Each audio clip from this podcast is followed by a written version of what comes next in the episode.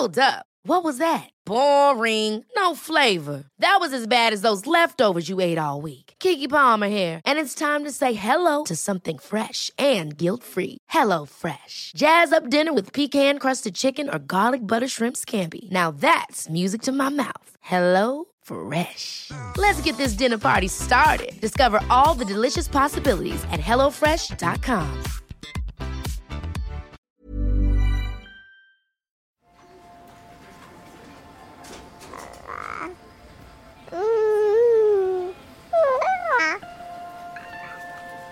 Je pleurais en me disant je vais la rendre malheureuse.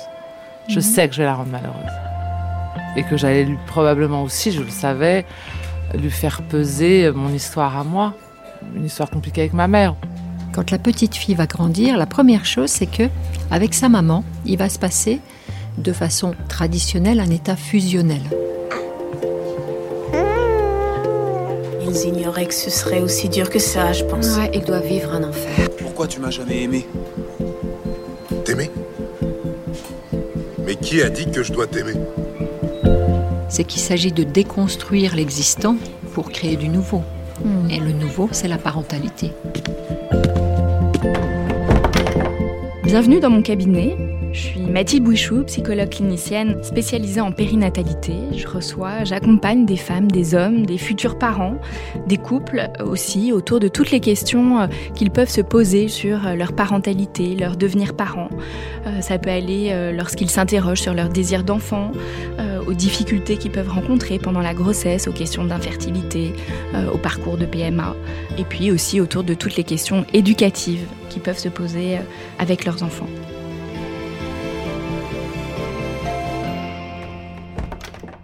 Bonjour Jeanne.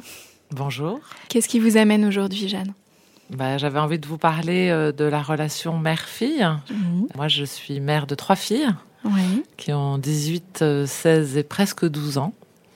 Voilà, et la maternité a été un moment euh, extrêmement fondateur de ma vie. En tout cas, j'ai, euh, ça a réparé, je pense, pas mal de choses de de mon enfance avec ma mère. Et donc, j'ai été, euh, surtout pour ma fille aînée, j'ai été extrêmement vigilante à ce que euh, je lui offre le cocon que je, qui me paraissait le mieux pour elle.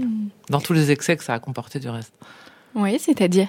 Bah, C'est-à-dire que euh, j'avais l'impression qu'il y avait que moi qui pouvais m'occuper d'elle, il y avait que moi qui comprenais ses, dé- ses besoins, ses désirs. euh, Et c'était un enfant euh, que je trouvais merveilleuse, qu'il était, mais qui a été, je crois, libéré de la naissance de sa sœur. Comme mon attention s'est un peu déportée sur la deuxième. Qu'est-ce que ça vous a fait euh, lors de cette première grossesse d'apprendre que vous alliez avoir une fille? Ça m'a fait peur. Ça m'a enchantée parce que je, voilà, j'étais très heureuse d'avoir un enfant. J'ai toujours eu euh, voulu avoir des enfants. Ça m'a fait peur parce que je me souviens d'un moment très précis du reste de ma très jeune maternité où j'étais euh, toute seule dans ma chambre, il me semble, ou je sais plus où, dans ma salle de bain, et je pleurais. Je venais juste de rentrer de la maternité, donc j'avais encore un peu des flux hormonaux euh, particuliers, mais je pleurais en me disant je vais la rendre malheureuse. Je sais que je vais la rendre malheureuse. Je sais que malgré tout l'amour que je lui porte, je vais la rendre malheureuse. D'où elle venait ce- cette croyance ou cette pensée? Elle venait du fait que malgré euh, mon désir de bien faire, j'allais me planter, comme on se plante toutes, probablement. Et que j'allais lui probablement aussi, je le savais, lui faire peser mon histoire à moi. Une histoire compliquée avec ma mère, ou en tout cas qui n'a pas été aussi facile que j'aurais voulu que ce soit. Donc je, je savais, ou j'avais peur en tout cas, de reproduire des choses, ou de... Je pense que ma mère a voulu faire au mieux. Je pense que beaucoup de mères vont, veulent faire au mieux. Et euh, sa maman, elle a pas, elle a un peu foiré, donc, euh, enfin, à mon sens. Et donc, j'avais peur de ça. J'avais peur de vouloir faire bien et de pas faire aussi bien qu'elle souhaiterait elle. Qu'est-ce qu'elle avait foiré selon vous, votre mère? Elle s'est pas occupée de moi. J'étais pas sa priorité. Elle avait d'autres chats à fouetter. Je- elle était jeune quand je suis née. Et, euh, voilà. Donc, je, je me suis sentie euh, très peu accompagnée, très peu soutenue, très peu entourée, dans le fond. J'ai une petite sœur qui est plus jeune que moi, euh, qui a 13 ans de moins que moi. Je me souviens quand elle est née, je me suis dit, Oh, pourvu que ce soit pas une fille, et je me suis dit, et je m'en suis occupée comme si c'était ma fille. Donc, ce- donc j'ai vraiment voulu la protéger d'elle. Donc je voilà, donc c'est un truc que j'ai porté très fort, quoi, cette espèce de d'abandon que j'ai ressenti probablement, et donc euh, donc je l'ai reproduit avec ma sœur. J'ai vraiment été extrêmement maternante avec elle. J'aimerais bien savoir ce qu'elle en pense, mais je pense que j'ai vraiment été très maternante avec elle et, et j'ai voulu réparer. Enfin, en tout cas, j'ai voulu être une meilleure mère que je n'ai eu comme que je n'ai eu comme mère. Quoi. Voilà. Donc ça a été. Donc c'est pour ça que ce sujet-là est un sujet important pour moi parce que c'était évident d'être mère. C'était quelque chose que j'avais déjà appréhendé quasiment avec ma sœur finalement. J'avais 13 ans quand elle est née, donc c'est vraiment s'occuper d'un enfant, aimer un enfant. J'ai eu l'impression de l'avoir déjà fait. Euh, en revanche, j'avais vraiment la trouille de de, de pas de pas faire bien. J'ai encore aujourd'hui, ça me porte. C'est-à-dire que tout le temps, je me remets en cause en me disant est-ce que je fais bien, est-ce que je est-ce qu'elles m'aiment Est-ce qu'elles sont heureuses avec moi? Est-ce que, est-ce que, voilà, j'ai tout le mmh. temps une remise en cause perpétuelle de de la mère que que je, mmh. je suis et que je devrais être. Et ça, ma mère n'a jamais eu. Je pense que ma mère ne s'est jamais remis en cause. Mmh. Et moi, j'essaie toujours de. Alors, je, je fais pas bien, hein, mais je. En tout cas, c'est une, vraie vigilance dans ma dans ma tête. Donc, de vous remettre en question et en même temps d'être extrêmement présente pour vos filles. Extrêmement présente. En tout cas qu'elle soit euh, je sais pas si je suis extrêmement présente parce qu'il y en a une qui est plus là qui est en Angleterre donc euh, mais euh, j'essaye de les accompagner quoi. J'essaye d'être euh, qu'elle soit ma priorité. Dans cet accompagnement est-ce qu'il y a eu des moments des étapes dans leur développement quand elles ont grandi qui ont été plus difficiles?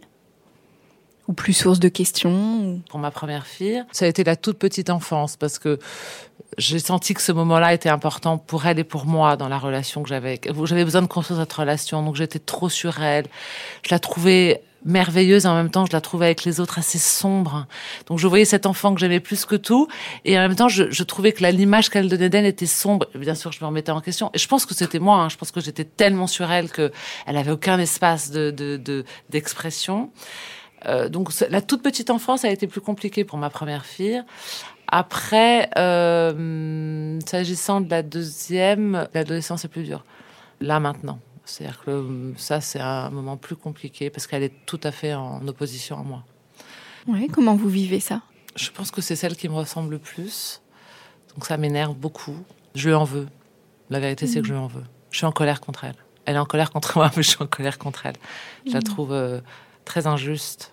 Et euh, bon, elle est en opposition, elle a 14 ans. Euh, euh, bah non, elle n'a pas 14 ans, elle en a 16. Hein, je la fais, je la fais rajeunir.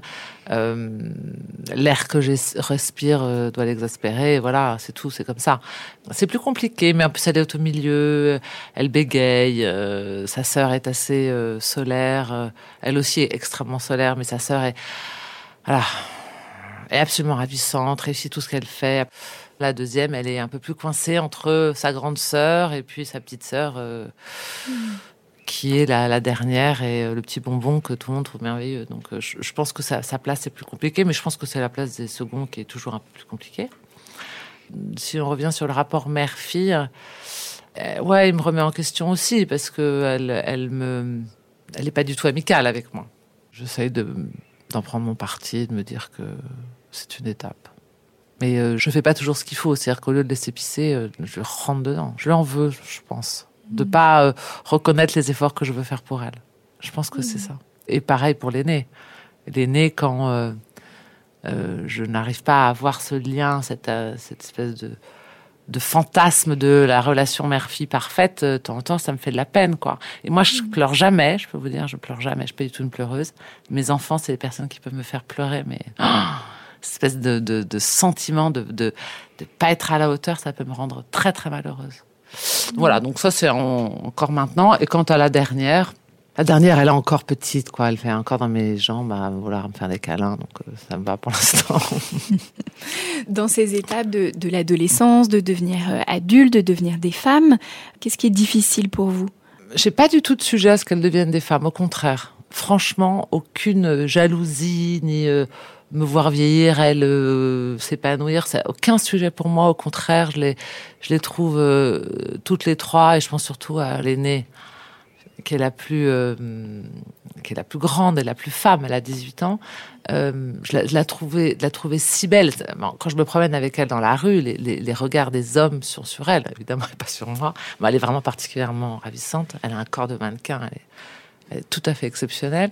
Beaucoup de fierté de ça. J'ai aucun sentiment de me dire euh, le temps passe, pas du tout. Je, mmh. du reste ni ça euh, avec ma mère, c'est-à-dire que ma mère était une femme absolument magnifique aussi. Et je n'ai pas, je crois, de sentiment de jalousie du tout de des femmes autour de moi, d'elle, de ma mère, qui était vraiment magnifique, hein, et de ma fille, qui est absolument sublime aussi. Mais euh, les gens se retournent, euh, franchement, les gens, les, les garçons sont tout à fait euh, éblouis, les femmes aussi. Euh, non, moi, je, suis- je suis très heureuse de les voir. euh, de les voir femmes. Euh, ma fille aînée a son premier petit copain un peu sérieux, je crois. Je suis très heureuse de ça. Je suis très heureuse qu'elle devienne femme. J'aime et je suis très heureuse quand elle m'en parle. Alors pas de choses intimes, elle m'en parle pas. Mais en revanche, euh, ses sentiments, euh, ses engueulots, etc. Je suis très heureuse qu'elle évolue, qu'elles évoluent comme ça. J'ai pas du tout le fantasme du bébé euh, à côté de moi qui reste un bébé, mon bébé, pas du tout. Au contraire, je suis très intéressée de, de voir les, les femmes que ça va devenir. Au contraire. Ouais, c'est- important même de les voir évoluer pour moi. Je trouve qu'elles évoluent bien. Je trouve que ma fille aînée, euh, qui est partie en Angleterre il y a quelques années déjà, et qui a beaucoup d'autonomie, euh, je suis assez admirative de la, de la femme que ça devient même. Euh, Vous nous disiez, Jeanne, que euh, voilà, il y a eu de l'inquiétude, à la fois beaucoup de joie et de l'inquiétude d'apprendre que vous aviez avoir une première fille, puis deuxième enfant à nouveau une fille, puis troisième enfant à nouveau une fille. Est-ce que voilà, il y a eu des choses qui se sont passées pour vous? En tout cas, est-ce que ça vous a fait vivre des choses particulières le fait d'avoir trois filles? Franchement, ça, le sexe de mes enfants n'a été euh, pas du tout un sujet. Ça a été un sujet euh, pour ma fille aînée parce que euh, j'étais plus sensible à ce rapport mère-fille et j'étais plus sensible au fait que c'est probablement plus compliqué d'élever une fille quand on est une mère que d'élever un fils, quoi que j'en sais rien, mais en tout cas, je me disais que le modèle que j'avais de ma mère ne m'aidait pas à me rendre confiante dans mon rôle de mère. Maintenant, très franchement, mis à part ça, et ce premier sujet dont je vous ai parlé de la naissance de ma fille aînée, où j'étais très angoissée euh, des, des- des erreurs que je pourrais faire, le fait d'en avoir trois, je me dis que c'était plutôt une chance d'avoir une fratrie de- du même sexe et que c'était plutôt sympa d'avoir euh, des sœurs, quoi. Voilà. Moi, je- je- j'adore les femmes, j'adore être entourée de femmes, et je trouve ça sympa, une vision de femme. Euh, j'adore avoir un petit garçon, enfin, c'est pas venu, c'est pas venu. Voilà. C'était pas un sujet par rapport à ma maternité de me dire, Oh, une troisième fille, est-ce que je vais savoir gérer? Non, franchement, c'est pas un sujet. Est-ce qu'il y a des choses spécifiques pour chacune de ces relations mère-fille Ah oui, oui, bien sûr. Elles ont des, des personnalités si différentes en étant euh, euh, du même père et de la même mère. Elles ont été élevées ensemble, etc. Je suis assez euh, observatrice et impressionnée par la richesse de leur personnalité, du reste, et l'individualité qu'elles ont chacune. Très honnêtement, je- je- ma relation avec ma deuxième fille est plus compliquée de ce dont je vous ai parlé euh, tout à l'heure et du fait que euh, probablement elle me ressemble plus, donc je vois en elle tous les défauts que j'ai. et- Mais c'est plus compliqué du fait là aujourd'hui de l'adolescence ou ça a toujours été Ça a toujours été compliqué. Je pense qu'elle est née en colère, ma fille. Elle, elle a bégayé donc à la naissance de sa deuxième sœur. Elle, a, elle faisait des crises tout le temps. Elle a toujours été une personnalité très compliquée, quoi. très excessive, voilà. très excessive. Et dans le euh, sa solarité, parce qu'elle est extrêmement solaire, et dans euh, ses crises d'angoisse, quoi. Elle a été euh, difficile à gérer. Alors quand j'ai réfléchi, je me dis probablement que je, suis là. Voilà, j'ai contribué au fait qu'elle soit si emmerdante. Mais voilà. Et la dernière, la dernière, elle est vraiment à part. Elle est vraiment, elle a, presque 12 ans. Elle est adulée par son père. elle est encore très, très petite fille, quoi. Donc euh, c'est marrant parce que je, je pense qu'elle commence à rentrer dans l'adolescence. Je pense qu'elle commence à s'affronter à moi. Ça, ça commence juste, juste, juste. Mais en tout cas, ce que ma relation avec ma mère a développé chez moi une hypervigilance mal placée parce que de temps en temps il n'y a pas besoin. Ça a créé euh, beaucoup d'émotions, de, de fatigue, de c'est c'est compliqué d'être tout le temps en hypervigilance. Voilà. Moi, j'ai eu l'impression d'être euh, dans ma vie en général et dans ma maternité en particulier en hypervigilance. Merci Jeanne. Je vous propose qu'on passe dans le salon d'à côté. On va rejoindre notre experte Nathalie Piquet. Merci à vous.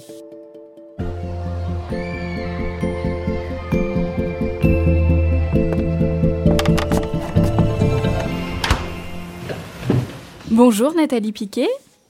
Vous êtes gestalthérapeute, vous avez été sage-femme avant d'exercer comme psychothérapeute. Vous recevez et accompagnez des femmes sur toutes les questions euh, autour de la grossesse et de la maternité. Vous avez fondé le centre de formation spécialisé dans le domaine de la périnatalité, Natal Formation. Les femmes, futures mères ou mères que j'accompagne, amènent souvent dans les consultations leurs questionnements, leurs difficultés et parfois même leurs souffrances par rapport à leur relation avec leur propre mère. Parler de cette relation, qu'elles décrivent souvent comme spécifique, particulière et unique, leur permet ensuite de réfléchir, d'élaborer et d'exprimer de l'inquiétude, des attentes et même des besoins par rapport à la relation avec leur propre fille. Quels sont les enjeux de cette relation mère-fille? Comment ces relations se répondent en miroir dans une lignée transgénérationnelle? Comment créer une relation de confiance dans laquelle chacune a sa place? Autant de questions auxquelles nous allons essayer de réfléchir ensemble avec vous, euh, Nathalie. Nathalie, tout d'abord, qu'est-ce qui se passe dans la construction du devenir mère? Alors, la construction du devenir mère. Effectivement, répondre à toutes ces questions, c'est quelque chose euh, qu'on va essayer de d'élaborer, de regarder ensemble. Et je reviens, euh, Mathilde, par rapport à une chose.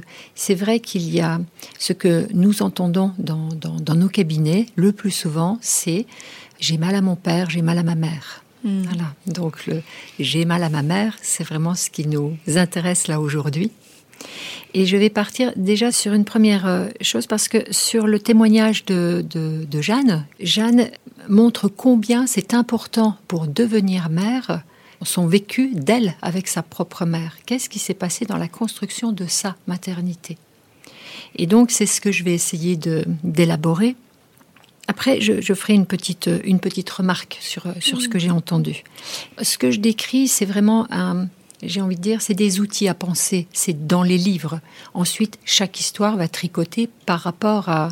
Ce ne sont pas, j'assène pas des vérités. Mmh. Hein, c'est euh, dans, les stades du développement, quand euh, quand la, petite fille, hein, quand la petite fille va grandir, la première chose, c'est que avec sa maman, il va se passer de façon traditionnelle un état fusionnel état fusionnel qui est euh, mère-bébé, c'est-à-dire un espace psychique commun.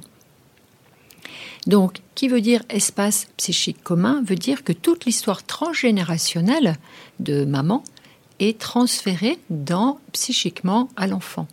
C'est vraiment euh, et, ça, par contre, pour l'enfant, ça va laisser. C'est Cyrulnik qui le dit comme ça. Ça va pas laisser une mémoire, ça va laisser une trace, une empreinte, une empreinte, une trace, et qui fait que il n'y a pas de mémoire par rapport à ça, mais ça va quand même laisser une trace corporelle et sensorielle. Euh, ça, c'est le premier espace, le premier espace fusionnel, c'est-à-dire le monde. Euh, le, monde, pour le bébé, c'est nous sommes dans le même monde. Bébé et moi, nous mm. sommes dans le, exactement le même monde.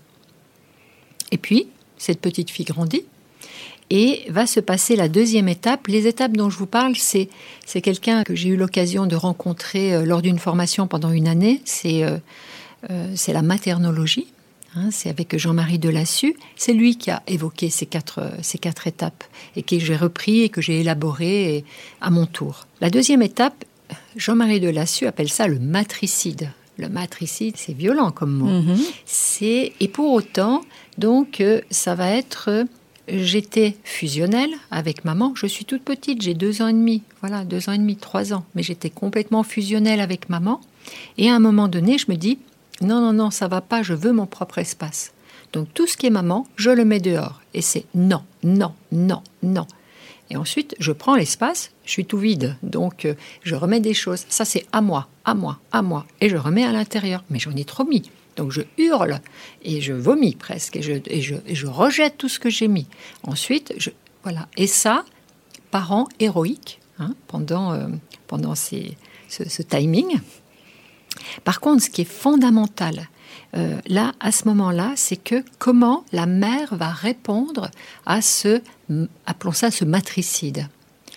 Il y a le, la mère qui est en complète sécurité, tranquille, et qui, euh, voilà, euh, alors va dire, bon, bah c'est ok, tu veux plus de ta mère, je suis, ça va pas, c'est, va voir papa, c'est bon, je vais chez le coiffeur, ça, ça tombe bien.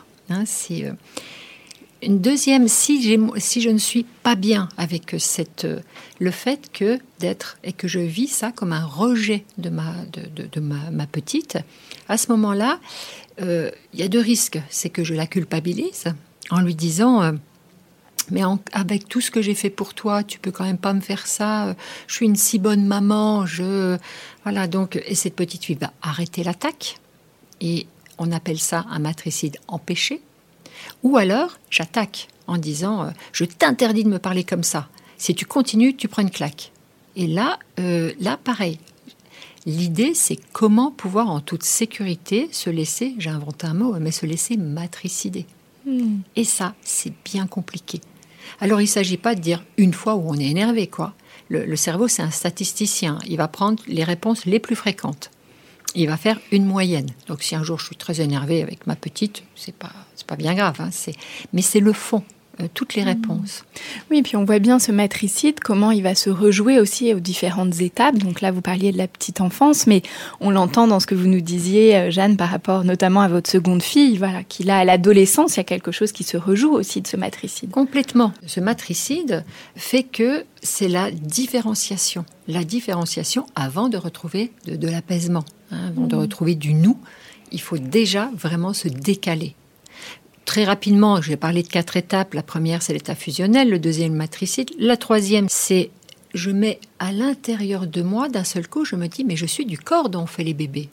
Je suis toute petite, j'ai 4 ans, je suis du corps dont on fait les bébés. Ah, et ça c'est super. Donc, ça veut dire que je pourrais mettre des bébés dans mon ventre un jour. Mais pour ça, il faudrait un papa. Ah, ça tombe bien, j'en ai un. Donc, je vais voir papa et je vais lui dire, je, tu seras mon amoureux. Et c'est, et c'est, et là, papa à ce moment-là va dire, bon, ça va pas être possible parce qu'une amoureuse, j'en ai déjà une et c'est maman. Donc là, je vais pas pouvoir. Mais par contre, deviens grande, deviens, tu es magnifique, tu seras une maman merveilleuse. Et là, les contes de fées euh, finissent par, ils se elles rencontrent le prince et ils se marièrent et eurent beaucoup d'enfants. Voilà, Mhm. donc euh, c'est la, la, je veux dire, l'application. Alors, et donc, cette, euh, cette petite, elle dit, bon, ben, je range mes graines de maternité, je les range à l'intérieur de mon corps, hein, c'est, et son papa lui dit, ailleurs, plus tard. Ok. Bon, en attendant, viens faire un gros câlinou avec papa, t'es ma toute petite, c'est super. Et Mathilde, vous avez raison, on recommence à l'adolescence. À l'adolescence fusionnelle, donc je fais comme maman, mais des, fois les, les étapes se mélangent un peu. C'est en même temps, je veux faire comme maman, je ressemble à maman, mais en même temps, je veux détruire maman. Donc, c'est, euh, ça va être, euh, ah, si, on le faisait encore pe- petite, ce serait, euh, j'ouvre, je regarde avec maman les placards, je regarde, je lui, je lui vole ses robes, je le, voilà, je les mets et je fais, je suis habillée comme maman. Je lui ai piqué ses robes. Yeah, génial. Mais elles sont nulles, ces robes. Donc je commence à arracher une manche, un truc, je les démolis, je, les, je, détruis la robe, parce que quand même, je ne vais pas ressembler. euh. Donc, et là, l'étape après, quand tout doucement ça se clarifie ou ça s'apaise, c'est que ensuite, ce qu'on va voir, c'est que va avoir une, chacune va avoir une robe différente. La mère va avoir sa propre robe, la petite fille la propre robe, mais on remarque que sur l'épaule, il y a un petit dessin qui est le même. C'est le commun qui est resté entre. Donc, grandir, c'est peut-être arriver à se différencier tout en honorant le commun qu'il y a eu. Et ça, ça c'est compliqué. Et là, j'entends euh, dans le témoignage de Jeanne tout à l'heure qu'elle disait que dans le commun qu'elle a avec sa propre mère, comment c'est compliqué. Même si sa mère a sa propre histoire, Jeanne a sa propre histoire, le commun n'a- a un peu de mal à se mettre en, en perspective. Et là, on pourrait dire par rapport à la maman de Jeanne, comment cette femme a été une mère empêchée a été vraiment une mère empêchée, voire même empêchée même de se remettre en question. Et un bouclier, la séduction.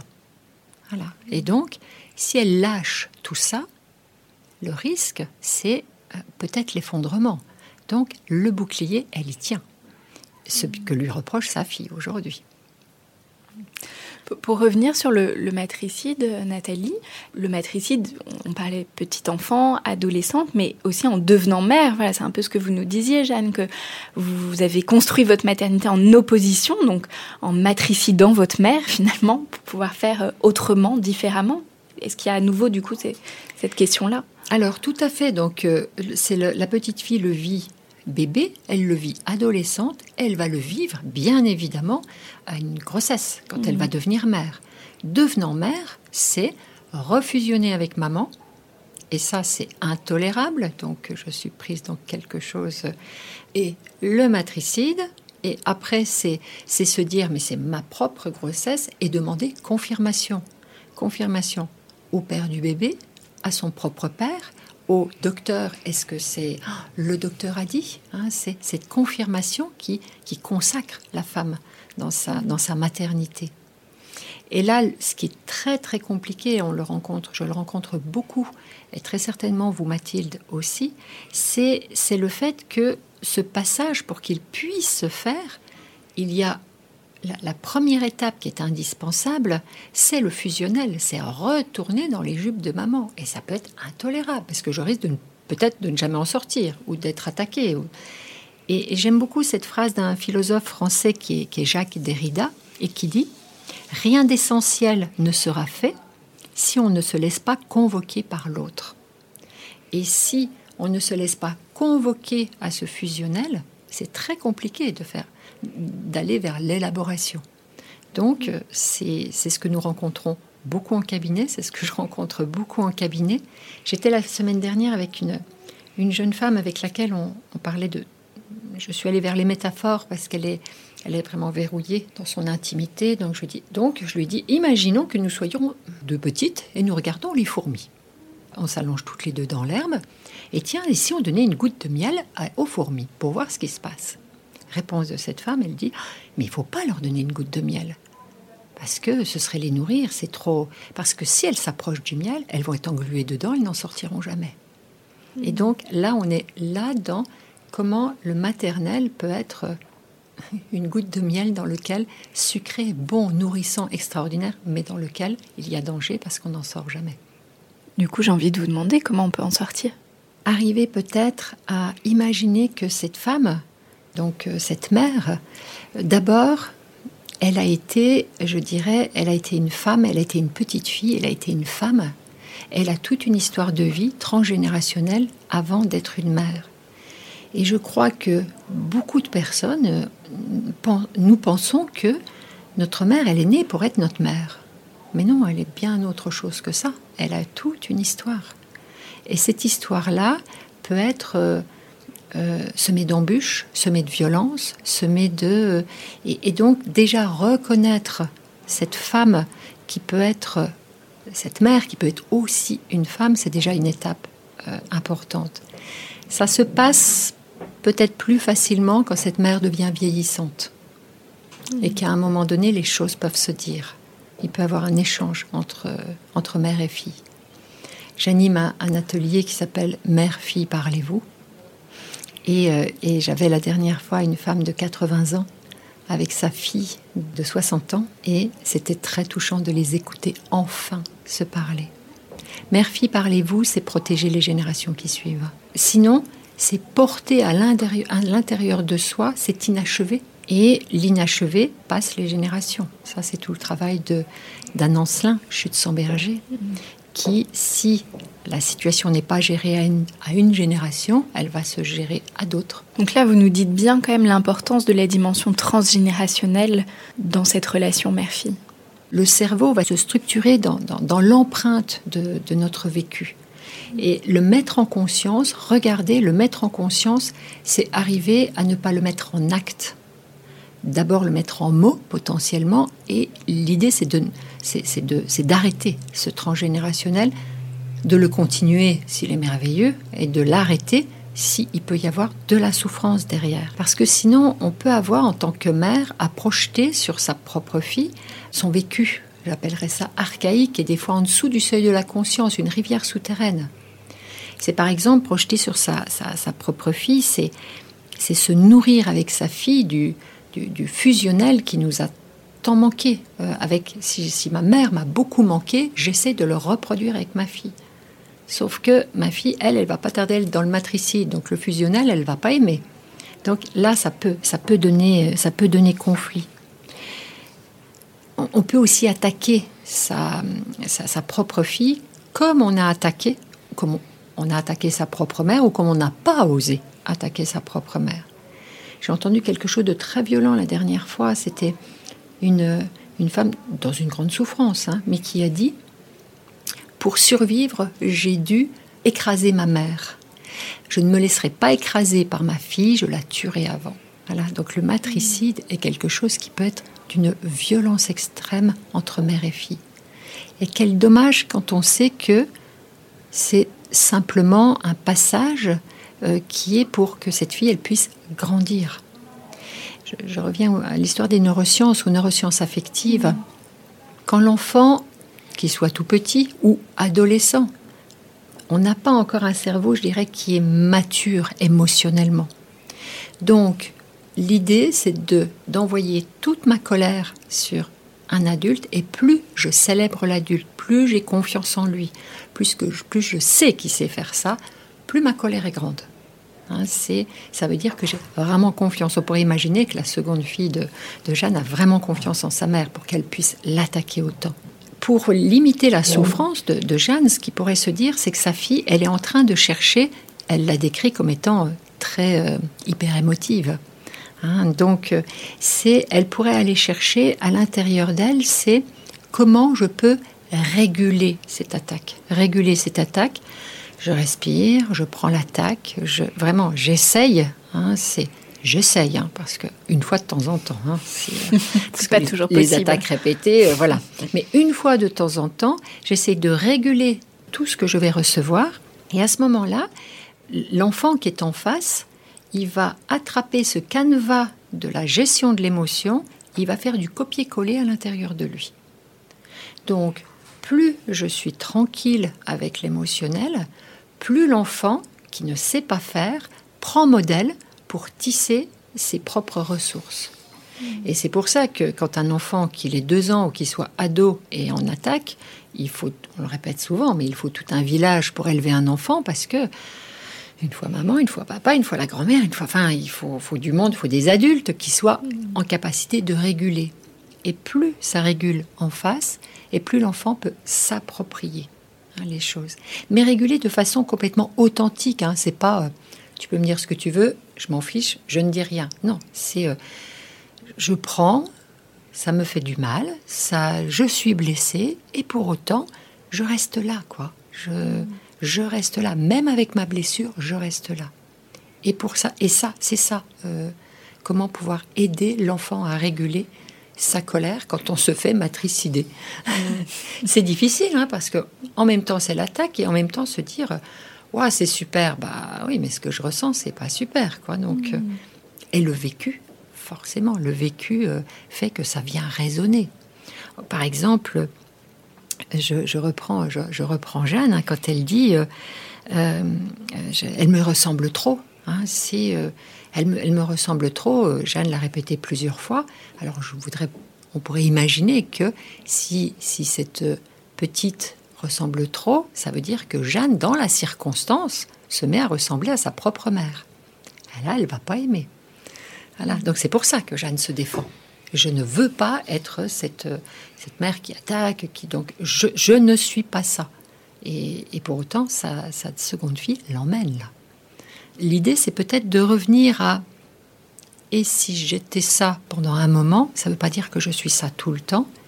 Et puis juste une toute petite pensée en arrière de se dire et si ma mère, elle était à cet endroit-là, parfois?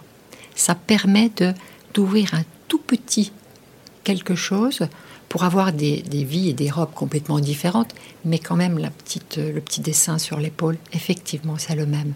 Et il n'est pas forcément arraché, ce dessin-là. Du coup, Nathalie, dans cette, euh, vous avez souligné hein, cette importance de, la transmission.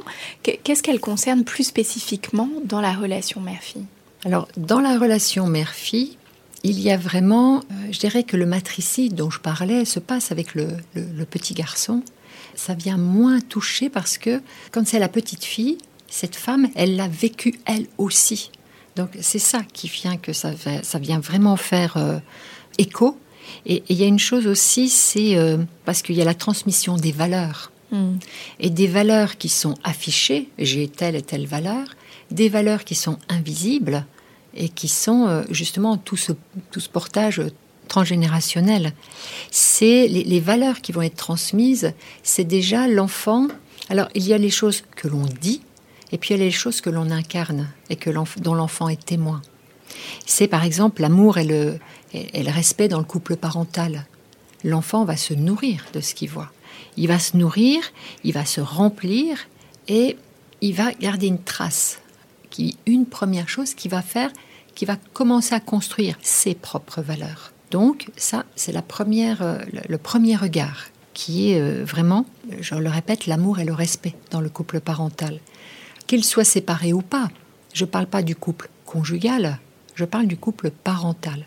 C'est comment ce qui se passe va impacter la place relationnelle avec les hommes. Il y a quelque chose qui va déjà se positionner. La deuxième chose, c'est la sérénité de la mère face à la relation père-fille. Comment je me positionne quand je vois ce père émerveillé, quand euh, je l'entends dire mais t'es mon petit amour, t'es le centre de ma vie, t'es le... Et ça, c'est important pour cette petite fille que ce soit sain et que ce soit quelque chose de validé par la mère. L'amour père-fille a besoin d'être validé par la mère. Et ça, c'est pas toujours le cas. Parce que si j'ai peur, si je suis, on parlait de d'avoir peur de la jalousie, de choses comme ça. Donc euh, là, c'est vraiment l'importance de ce regard-là. Et l'enfant le sent. Parce que l'enfant va dire oui, mais moi, voilà, euh, avec papa, euh, voilà, on fait des trucs. et c'est comment la mère peut s'en amuser, peut être tranquille avec ça. Et puis poser le cadre aussi, dire oh, c'est pousse-toi de là. C'est, je raconte une anecdote, c'est une adolescente avec avec sa mère devant devant le miroir et chaque fois que sa mère se maquille ou se coiffe, l'adolescente vient devant le miroir, puis dit oh, il n'y a qu'un miroir dans cette maison, c'est quand même embêtant. C'est et une fois, deux fois, et, ça devient. Euh, et à un moment donné, c'est comment cette mère a fait quelque chose d'un peu rigolo, parce que tranquille, hein, euh, c'est d'acheter un second miroir qu'elle a posé l'un à côté de l'autre, pour que nous ayons chacune notre miroir à nous. Par rapport aux autres valeurs, Nathalie Alors, les, autres valeurs, bah, justement, sur tout ce qui est euh, la sexualité, ça démarre. Alors, euh, c'est peut-être mon côté scientifique, euh, sage-femme, qui, revient là, mais ça démarre par l'anatomie. Comment c'est difficile de poser des mots sur l'anatomie de, cette petite fille? On va lui dire, t'as un très joli nez, j'aime bien tes yeux, c'est et puis ça, ça s'appelle, bah, ça c'est ton index, ça c'est ton, voilà, ça c'est ton pouce comment c'est difficile de lui expliquer et de poser des mots sur ça c'est des grandes lèvres, ça c'est des petites lèvres, ça c'est un clitoris, ça c'est... Tous ces mots sont tellement chargés que là, toute l'histoire, je reviens à l'histoire qui est portée par la mère, va être emmenée dans ces mots. Alors déjà, ils sont déjà tellement compliqués qu'on change les mots. Hein. Euh, on appelle ça, euh, il y a plein de, il y a des, plein de mm. petits noms. Hein, euh, c'est intéressant de voir. Alors, je dis pas qu'il faut le faire de façon purement anatomique, hein, mais les petits mots qui sont dits sont intéressants aussi parce qu'ils sont porteurs de, quelque chose de joli, de quelque chose de sacré, de quelque chose de, de burk, de quelque chose de. Enfin, ça dépend. Je, pense à une, à une jeune femme qui, euh, qui a été abîmée dans son histoire de vie et qui, par rapport à sa fille, une petite de 3 ans, la lavait mais trois fois par jour. Elle disait, mais il faut bien que je lave dans tous les coins, au niveau des petites lèvres, parce que sinon elle va être sale. Et, comment cette petite fille, elle peut impacter le fait que, et c'est pour la protéger, hein, c'est pour enlever, euh, et comment cette fille, elle peut impacter le fait que c'est un endroit qu'on a le droit de toucher, pas toucher, c'est sale, c'est pas sale, c'est précieux, c'est un, alors, euh, il y, a des jolies phrases. Par exemple, c'est un, coquillage, par exemple, euh, au bord de la mer. C'est et puis d'autres. C'est la même chose au niveau après quand la, petite fille va grandir au niveau des règles. Hein, au niveau des règles, comment alors, je vous raconte une anecdote. C'est une, une jeune femme que je vois en cabinet qui a été traumatisée par une maman qui était très extravertie dans la sexualité, dans les mots, dans les et qui le jour où cette petite jeune fille qui devait avoir 12 ans, a eu ses règles, il y avait un repas de famille. Et elle a pris la serviette, elle l'a montré à tout le repas de famille en disant Je suis très fière, ma fille est une femme. Voilà. Mm. Et la honte mm. qui en est ressortie, mais 15 ans après, était toujours là comme le premier jour. C'est un endroit très très délicat de, dire comment appeler les choses. La première consultation, euh, la contraception. Est-ce que j'emmène ma fille chez mon gynéco? Est-ce que je la laisse choisir son propre gynéco? Mais c'est un peu l'aventure. Donc, c'est en même temps, tout ça, ça va se négocier et on est en, toujours dans le fusionnel et différenciation.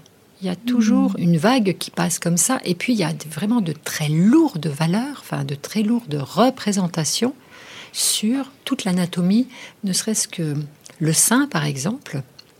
Est-ce que le sein, c'est euh, de la séduction? C'est un décolleté, hein, donc qui fait pour euh, parce que tu le mérites bien, parce que tu es jolie, ou parce que c'est parce que tu es jolie et que tu as le droit, parce que c'est ce que tu as de, de, plus beau, de plus joli dans ton corps, donc tu peux mettre un décolleté, ou est-ce que c'est pour attirer l'homme qui est en face? Ça n'a pas tout à fait la même connotation. Mmh. Est-ce que le sein, ça ne sert qu'à donner le sein? C'est uniquement maternel. Hein, c'est euh, voilà, c'est voilà. Est-ce que le sein, il peut être une maladie aussi? Hein, C'est euh, au niveau transgénérationnel. Est-ce que qu'est-ce qui est passé sur euh, sur, sur ça? Et ça, ça va de nouveau laisser une empreinte, une mémoire, qui fait que cette petite fille, elle va grandir avec, avec tout, tout ce vocabulaire et après se l'approprier. Dans les règles, par exemple, comment les présenter? On entend encore beaucoup, beaucoup aujourd'hui les grands-mères qui disent Oula, attention, hein, si tu prends, prends pas les, la pilule, enfin les, médicaments que te donne le docteur, hein, parce que moi j'ai entendu qu'il y a les règles qui, qui étaient plus là, et tu pourras pas te nettoyer tous les mois. Les règles servent à nettoyer tout ce qui est sale à l'intérieur. C'est encore, mais c'est très en gynéco, on l'entend très très fréquemment. Hein, comment je vais me nettoyer si j'ai plus mes règles? Et pouvoir expliquer que les règles, c'est un petit nid douillet dans lequel va s'installer un jour ou l'autre un tout petit pour grandir, hein, et puis que tous les mois, et eh ben, euh, eh ben, le petit nid se fait de plus en plus joli. Et à un moment donné, bah, ce petit nid, bah, il va accueillir. Et comment expliquer ça? Et c'est très doux de pouvoir l'expliquer comme ça, à condition d'avoir pu l'élaborer et d'avoir pu l'entendre dans son propre corps. En tout cas, là, dans ce que vous nous dites, Nathalie, j'entends bien l'importance alors du vécu de la femme sur toutes ces questions, de l'intimité, de la sexualité, euh, et puis tous les mots qui vont être posés. Et les, mots vont traduire justement ce vécu euh, émotionnel, affectif, sensoriel, parfois. Du coup, ça, ça va rejaillir, ça va avoir un impact, ça envoie un message à la fille. Oui, oui, oui, tout à mm. fait. Il y a tous les mots, il y a tout le vécu, et puis il va y avoir aussi euh, l'histoire de vie aussi. Quelque chose, j'aime bien en parler là, c'est pas tout à fait le sujet, mais comment c'est fondamental qu'une fille, une femme, une adolescente puisse avoir accès à son histoire de naissance? Comment je suis née, maman? Raconte-moi comment je suis née. Là, j'ai tendance à être prudente et de dire aux mères, soyez vigilantes quand votre fille vous pose cette question-là. Elle veut savoir comment elle est née en tant que bébé, elle veut que vous lui racontiez sa naissance, quel bébé elle était, comment, comment vous, vous l'avez vous l'avez senti, les premiers regards, les premiers échanges. Elle ne veut pas que vous lui racontiez votre accouchement. Ce n'est pas la même chose. Ni la nuit euh, de la conception. Voilà. La partie de jambes en l'air. Voilà. Ni la conception, et puis surtout, et comment elle était dans le ventre de sa mère, et pas comment sa mère a. c'est pas tant ce que sa mère a vécu. Ce qu'elle veut savoir, c'est son identité de comment j'ai grandi. Moi, je voudrais juste rajouter quelque chose là-dessus qui a été aussi extrêmement marquant pour moi. Ma mère m'a toujours dit que l'accouchement a été le moment le pire de sa vie, des douleurs atroces, un truc, franchement, qui vous empêche à tout jamais d'avoir envie d'avoir un enfant. Bon, alors effectivement, il n'y a pas de péridurale à l'époque, ça fait un peu mal. Mais enfin, c'est étonnant de dire à sa fille que ce qu'elle a retenu de ce moment de grâce, c'était une souffrance atroce. Mais elle vous en parle comme si c'était euh, atroce, plus qu'atroce. Et moi, j'ai toujours dit à mes filles, mais je le pense sincèrement. D'abord, j'avais une péridurale, que c'était le plus joli moment de ma vie, quoi. Alors, je l'ai vécu comme ça, mais je ne sais pas si je l'ai, je l'ai beaucoup euh, fantasmé parce que j'avais souffert du fait qu'elle m'avait dit qu'elle avait souffert le martyr quand elle était née. Mais je trouve que c'est violentissime de dire à son enfant que la première chose qu'il a été pour elle, c'était une douleur atroce de, déchirement. Je leur ai dit et répété, mais très consciente de ce que ça pouvait jouer, le fait de dire que c'était atroce, que c'était, je pense, un moment merveilleux de, de supraconscience, de c'était la nuit. Enfin, il y a un truc assez magique, quoi, j'ai trouvé. Pour revenir à ce que vous disiez tout à l'heure, Nathalie, sur les maternités empêchées, est-ce que vous pouvez, parce que vous disiez voilà qu'il y avait peut-être quelque chose, c'était une hypothèse par rapport à la mère de Jeanne. Voilà, dans, quelles circonstances il peut y avoir ça? Dans les maternités empêchées, ce qu'on peut, ce qu'on peut entendre, c'est bah, si on revient aux, quatre étapes, je n'ai pas eu le fusionnel que j'ai pu avoir avec ma mère.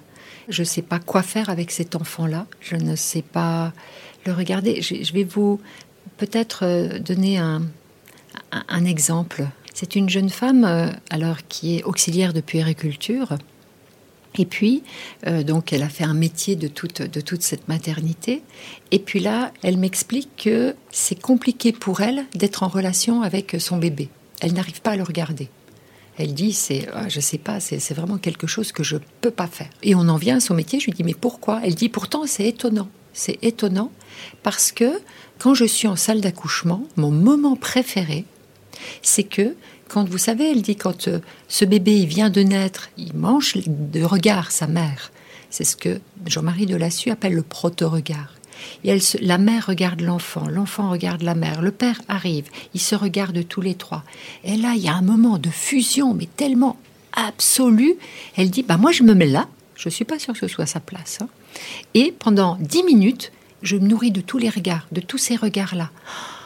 Et après, c'est comme si j'étais euh, remplie. Voilà. Et ensuite, je peux faire ma journée. Et chaque fois qu'il y a un nouveau bébé, je fais ça. Et en fait, ce qu'elle est en train de dire, excusez-moi de le lire comme ça, elle se shoot au proto-regard. Voilà. Quand on a mis conscience de la conscience dessus, et qu'à un moment donné, je lui dis, bah écoutez, ce qu'on va faire, et que c'était un peu long, je lui dis 10 minutes. J'ai mis mon, mon, timer, 10 minutes. Je lui dis, bah, on va se regarder pendant 10 minutes. Et j'ai essayé d'être celle qui, qui donne du proto-regard, de me positionner, d'être dans cette posture-là. Et c'était compliqué pour elle parce que c'était, euh, c'était, elle me dit, mais c'est indécent ce truc-là, c'est pas possible. Avec ma mère, on s'est jamais regardé, sûrement pas. Je, puis d'abord, vous n'êtes pas ma mère, et puis euh, donc beaucoup d'attaques, beaucoup de. Et à un moment donné, il y a quelque chose qui s'est passé entre elle et moi. on s'est, mais vraiment, j'ai vu. C'est comme si je voyais qu'elle se remplissait. Moi, j'étais vraiment, on était un peu au bord des larmes toutes les deux. Quelque chose qui s'est nourri, qui s'est rempli. s'est arrêtée. Elle m'a dit, euh, ok, merci. Et à la suite de ça, ça a été possible de regarder sa petite. Tant qu'elle n'avait pas reçu ce proto-regard, elle ne pouvait pas. Donc là, elle est une mère empêchée à cet endroit-là. Les mères empêchées aussi, ça va être euh, dans le vécu. Si j'ai une mère qui a fait une dépression du postpartum, j'ai été cette, euh, cet enfant qui était dans un no man's land en train de m'effondrer, une mère qui s'effondre, impossibilité de se rencontrer. Et là, le fait d'être mère, je vais être replongée à cet endroit-là. Et donc je suis tellement bousculée par tout ça que je suis empêchée d'être dans la relation avec le petit qui arrive. Tous ces empêchements, euh, tous ces interdits. Là, on est vraiment au niveau de l'empêchement. Alors après, sur, euh, sur peut-être une prochaine émission, Mathilde, comme ça me passionne, j'ai créé un outil méthodologique pour, euh, pour calculer un petit peu tous ces empêchements. Et ça s'appelle la cartographie Urkind. Et je suis en train de le présenter aux sages-femmes. Et aujourd'hui, il y a plus de 600 sages-femmes qui sont formées en France pour calculer un petit peu quelle énergie j'ai pour être disponible pour ce bébé, dans quel état émotionnel je suis, et qui laisse apparaître vraiment avec le plus grand respect les manques, les empêchements, les difficultés, pour qu'on puisse accompagner. Parce que très souvent, à cet endroit-là, en tant que mère, on fait seul. Et l'idée, c'est de ne pas faire seul. Vous nous disiez tout à l'heure, Nathalie, voilà, pour euh, survivre euh, au matricide, pour accompagner cette transmission, ou en tout cas avoir un, impact dessus, que ça soit pas une transmission euh, de secret ou de non-dit, mais vous avez souligné l'importance de se parler entre mère et fille. Oui, se parler entre mère et fille. Alors, se parler de, de tout ce qui a eu de, de joli. J'ai une amie qui est québécoise et qui dit que quand elle était petite, l'instit, il prenait une dictée, il prenait un stabilo et il stabilotait tous les mots justes. Et nous, on met faute dans la marge en rouge. Donc, si entre mère et fille, on peut regarder et stabiloter les mots justes, qu'est-ce que je vois de bien? Parfois, il faut chercher. Hein. C'est, euh, mais même un petit, euh, un petit coup de stabilo, ça permet de, euh, de vraiment de faire tout le chemin. Et puis, ben, je terminerai peut-être sur un sujet qui est compliqué, mais l'importance, alors, c'est se parler mère et fille de tout ce qu'on a abordé aujourd'hui, et puis se parler des secrets de famille, qui peuvent, qui sont un empêchement très très lourd. Quand je parle des, secrets de famille, je parle d'un deuil périnatal, je parle de euh, d'un enfant illégitime, hein, je parle je parle de tout ce qui est euh, l'inceste, qui est euh, fondamentalement les abus sexuels. les abus sexuels, les abus sexuels. Et ça, c'est comment pouvoir sortir de sa pudeur, de sa honte, pour pouvoir raconter l'histoire. Raconter l'histoire, c'est protéger sa fille. Merci Nathalie. Vous nous l'avez bien dit, hein, la relation mère-fille, c'est une relation dans laquelle chacune va se construire, donc une relation de co-construction mutuelle. C'est aussi une relation dans laquelle se jouent euh, des enjeux de transmission, d'identification et d'individuation, comment chacune peut trouver son identité et sa place de manière sereine, sortir de la rivalité pour aller peut-être vers plus de sororité. Je recommande souvent des lectures à mes patientes. Nathalie, qu'est-ce que vous auriez à nous recommander? Ce que j'aurais à recommander, c'est par exemple les passeuses d'histoire, ce que nous transmettent nos grands-mères, de Daniel euh, Flammenbaum. Hein, c'est vrai que c'est important. Femme désirée, femme désirante de ce même auteur, bien évidemment, hein, qui est intéressant dans, dans l'ouverture euh, et qui parle de la relation mère, euh, mère-fille. En psychogénéalogie, Anne Ancelin, Chute sans berger, avec Aïe Aïeux, hein, qui est son best-seller. Marie-Lyon Julin, qui a écrit Mère, libérez vos filles. Et puis, moi, de formation de base, je suis gestaltiste. Tout ce qui est là, gestalt. Il y a un numéro de gestalt qui est sorti qui s'appelle Désir d'enfant et qu'on peut trouver sur Carine Info. Il y a de beaux articles qui expliquent tout ce, tout ce que je viens d'expliquer là. Merci beaucoup euh, Nathalie. Merci beaucoup euh, Jeanne d'être venue partager avec nous votre vécu, vos questions, vos interrogations et tout ce que vous souhaitez bien faire pour vos filles. Merci beaucoup Nathalie Piquet. Je rappelle que vous êtes gestalt thérapeute. Un grand merci euh, pour tous vos éclairages. Pour ceux qui nous écoutent, je vous rappelle que vous pouvez nous suivre sur Facebook, Instagram et nous écrire à l'adresse suivante podcastparentalité au pluriel. Si vous avez aimé, n'hésitez pas à liker et à noter et on se retrouve dans un prochain épisode.